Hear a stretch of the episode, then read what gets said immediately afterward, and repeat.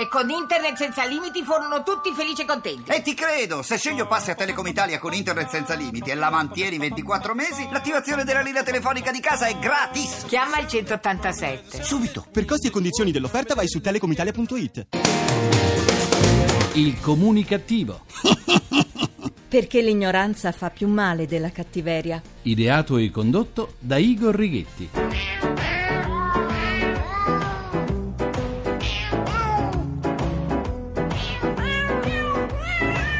Il coro di gattini proveniente da Pechino. Gattini che miagolano tanto e costano veramente poco. È poco, poco, poco, poco. Buona comunicazione Italia dal vostro comunicativo di fiducia Igor Righetti. Bentornati alla nostra terapia radiofonica di gruppo Emissioni Zero numero 2001 con l'uno decimo anno di programmazione. 2001.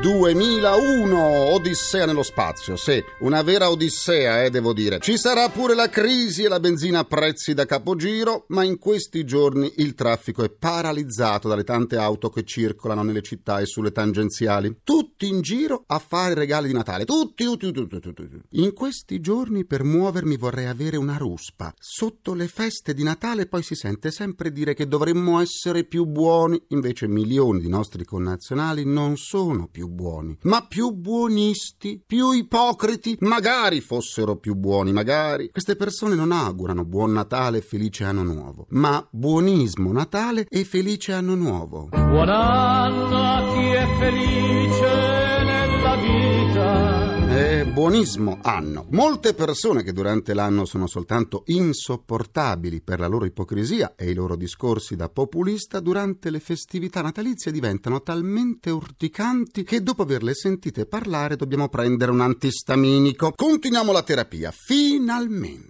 finalmente ciò che fino a qualche giorno fa veniva fatto esclusivamente in base alla propria sensibilità e al proprio senso civico, oggi è legge. Sì, avete capito bene è legge. Il decreto attuativo del nuovo codice della strada, in vigore dal 27 dicembre, è perentorio. Siamo tutti obbligati a soccorrere gli animali investiti. Non c'è se e non c'è ma a meno che non si voglia incorrere in pesanti sanzioni. La rivoluzione di questa legge, peraltro già in vigore in molti paesi europei, sta nel fatto che l'animale viene equiparato all'uomo. Se in auto, in bici o a piedi si incappa in un animale che, investito, giace a terra, si ha l'obbligo di fermarsi e soccorrerlo. Ancora non c'è, ma sarà disponibile a breve un numero di emergenza che, simile al 118, darà il via a interventi di pronto soccorso con autoambulanze veterinarie. Intanto però a dover essere chiamati chiamati sono l'ASL di appartenenza e la polizia locale o di Stato che sia. In alternativa si può caricare l'animale soccorso sulla propria auto. In questo caso vi raccomando di stare attenti nel caricare elefanti, tigri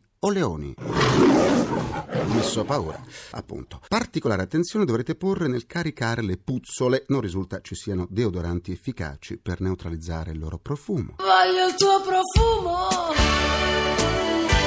Profumo di puzzola, contenta te, Gianna Nannini. Caricate l'animale dunque e come se portaste un vostro parente potete cimentarvi impunemente nell'imitazione di Schumacher passando con il semaforo rosso, beffarvi di tutta la segnaletica stradale, suonare il clacson, agitare un fazzoletto bianco dal finestrino e, se siete arrivati incolumi e se il povero animale è ancora vivo, depositarlo nelle mani rassicuranti di un veterinario. Ed è proprio in questa fase che il decreto presenta lacune che tocca a regioni e comuni organizzare i propri compiti di intervento, del resto già previsti sin dal 2010 da altre normative. La legge dunque prende atto del cambiamento del comune sentire verso gli animali e li innalza al rango di comuni pedoni. Oltre al soccorso che tutti dobbiamo prestare in presenza di un animale ferito, il decreto prevede anche una multa che va dai 500 euro in su nei confronti di chi investe un cane o un gatto e non chiama i soccorsi. La norma costituisce anche una tutela nei confronti del privato cittadino che porta per dovere civico un animale incidentato in un ambulatorio veterinario. Va anche sottolineata, al di là dell'aspetto morale, l'importanza di questa legge per quanto riguarda l'incolumità pubblica. Un animale incidentato in mezzo a una strada, specie se di grossa taglia, può costituire un serio pericolo per gli automobilisti. E le statistiche sono esplicite. Nei soli primi quattro mesi del 2011 sono stati investiti oltre 3.000 cani e la cifra continua ad aumentare in un crescendo spaventoso. In quanto ai gatti, il loro numero risulta leggermente inferiore a quello dei cani. Ci sono poi gli animali selvatici, ricci e volpi in massima parte, ma anche cinghiali, conigli e lepri, i cui corpi però chissà perché, chissà perché difficilmente si trovano. Per loro il soccorso viene prestato subito, ma subito, eh? Chissà perché.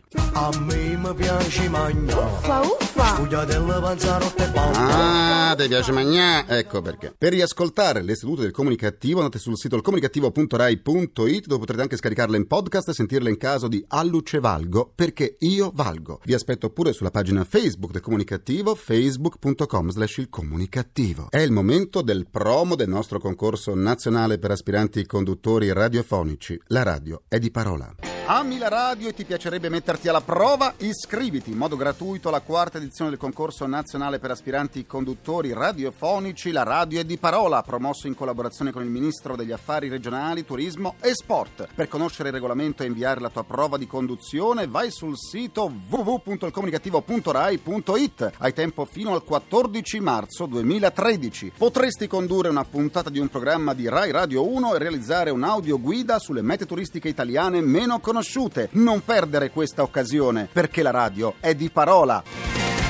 Vi aspettiamo! Continuiamo la terapia. Parliamo di turismo, settore in crescita nonostante la crisi. La crisi economica attanaglia tutti i settori dell'economia mondiale e il turismo non è stato esente da questa tendenza negativa. Ma un recente rapporto OXE fa ben sperare per i paesi dell'Unione Europea che vedono nell'ultimo anno una crescita di arrivi internazionali pari quasi al 3%, con un peso del settore turismo sul prodotto interno lordo dei paesi membri del 10%. Un comparto in continua evoluzione che per crescere ha bisogno di precise politiche politiche economiche che riguardino non soltanto il singolo paese ma tutti gli stati dell'Unione. Prioritario sarà formare specialisti del settore che ancora oggi sono inferiori alla richiesta per intercettare quei flussi di nuovi viaggiatori provenienti da Argentina, Brasile, Egitto, India, Indonesia e Sudafrica. E allora andiamo a parlarne con i nostri ospiti. Voliamo lontano nel Mar dei Caraibi, nella Repubblica Dominicana. Do la buona comunicazione alla responsabile dell'ente del turismo della Repubblica Dominicana in Italia, Neida Garcia. Buona comunicazione a tutti. Quali le escursioni e le esperienze che un viaggiatore non può non affrontare quando visita la Repubblica Dominicana? Per turista che va in Repubblica Dominicana per una settimana, consiglio regolarmente il turista italiano arriva alla Romana e per poi andare a Vajaive o Punta Cana, quindi in una settimana possono andare alla capitale, la prima capitale scoperta in America per Cristoforo Colombo, dove possono fare dell'escursione culturale, musei eccetera, e perché no shopping nella capitale Santo Domingo. E poi sempre a Vajaive l'escursione alla Isla Saona, Parco dell'Este, è una zona tutta protetta dall'UNESCO dove si può fare in questo punto qua per gli amanti delle snorkeling, dell'immersione, si possono fare questo tipo di sport. Nell'immaginario collettivo Santo Domingo viene assimilato alle splendide spiagge di Punta Cana e al mare trasparente e cristallino, ma che cos'altro ha da offrire la Repubblica Dominicana ai viaggiatori di tutto il mondo? Noi abbiamo una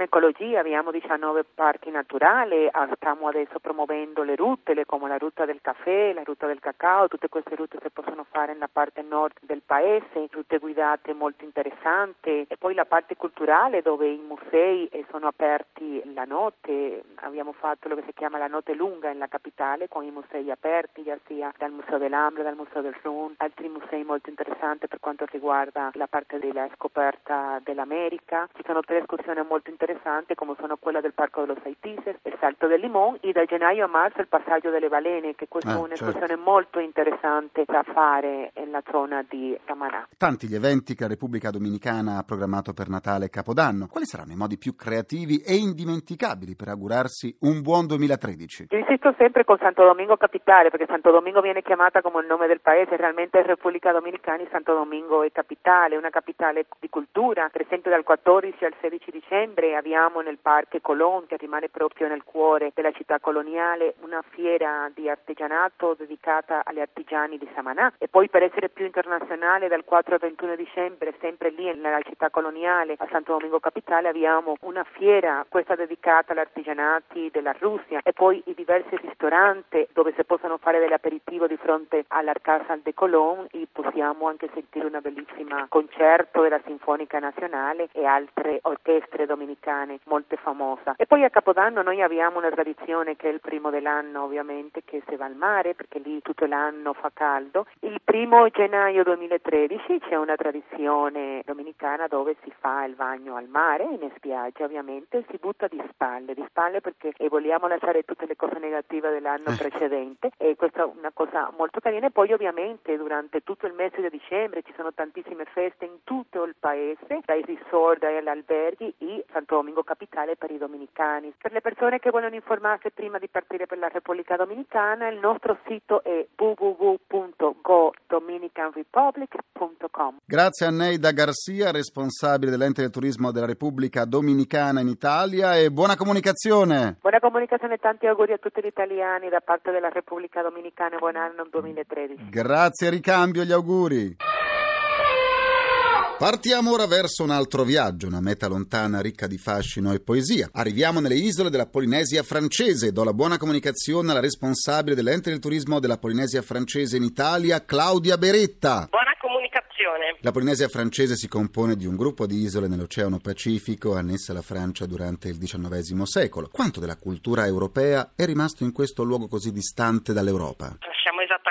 Parte del globo terrestre a circa 12 ore diffuso dall'Italia. Il fatto che la Polinesia sia così lontana ha fatto sì che le tradizioni siano rimaste preservate nei secoli, siano ancora molto vibranti e integranti della cultura del suo popolo. Stiamo parlando dei Maori, coloro che solcarono le acque del Pacifico a bordo delle canoe a bilanciere, orientandosi solo con l'ausilio delle stelle alla volta della Polinesia e della Nuova Zelanda. Un popolo quindi di navigatori straordinario, molto fiero delle tradizioni, come ad esempio il tatuaggio, la danza, e che ogni anno eh, in estate celebra proprio la sua cultura in occasione dell'EIVA, un festival importantissimo che si tiene a Tahiti, a Bora Bora, durante il quale eh, i visitatori possono assistere a tutte le espressioni, anche quelle un po' più colorite e curiose della cultura di questo popolo, assistendo ad esempio alle competizioni sportive più curiose come la corsa dei portatori di frutta, il sollevamento delle pietre, il lancio del giavellotto, le regate in outrigger e soprattutto le competizioni dei corpi di danza eh, tradizionale Lori Tahiti. Per quanto riguarda l'influenza europea, senz'altro ha fatto sì che oggi la Polinesia sia un paese assolutamente moderno ed evoluto. Un'influenza che comunque è sempre mediata dalla cultura polinesiana. Basti pensare che i festeggiamenti dell'EIVA, quindi del festival di cui ho parlato poco fa, culminano proprio il 14 luglio, la data della presa della Bastiglia.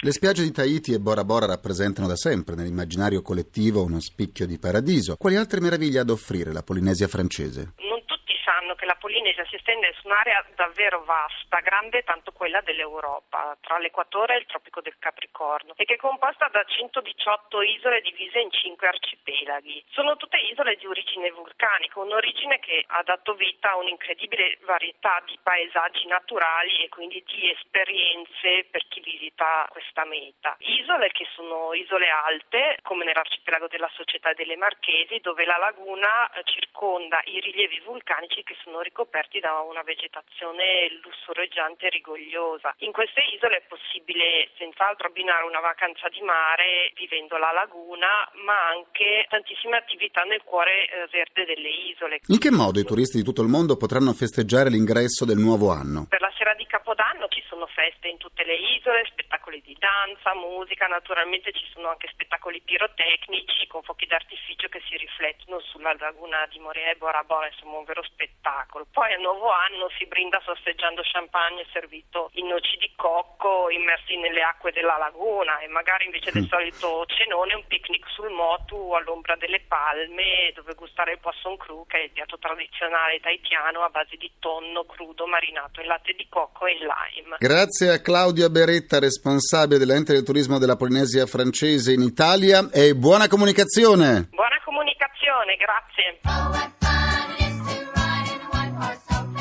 Concludo anche questa seduta con il mio pensiero comunicativo.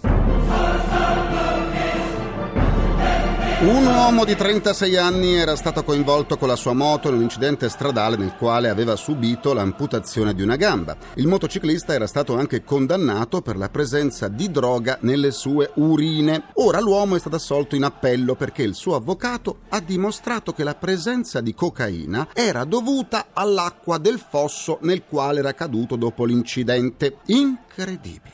Incredibile! E pensare che fino a oggi ero convinto che al massimo in un fosso si potessero trovare delle canne. Eh sì.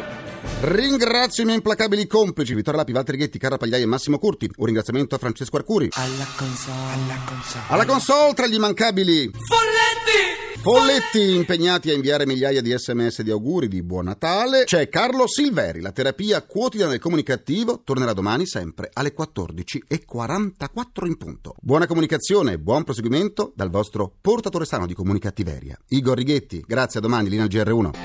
Il comunicativo. Perché l'ignoranza fa più male della cattiveria. Ideato e condotto da Igor Righetti.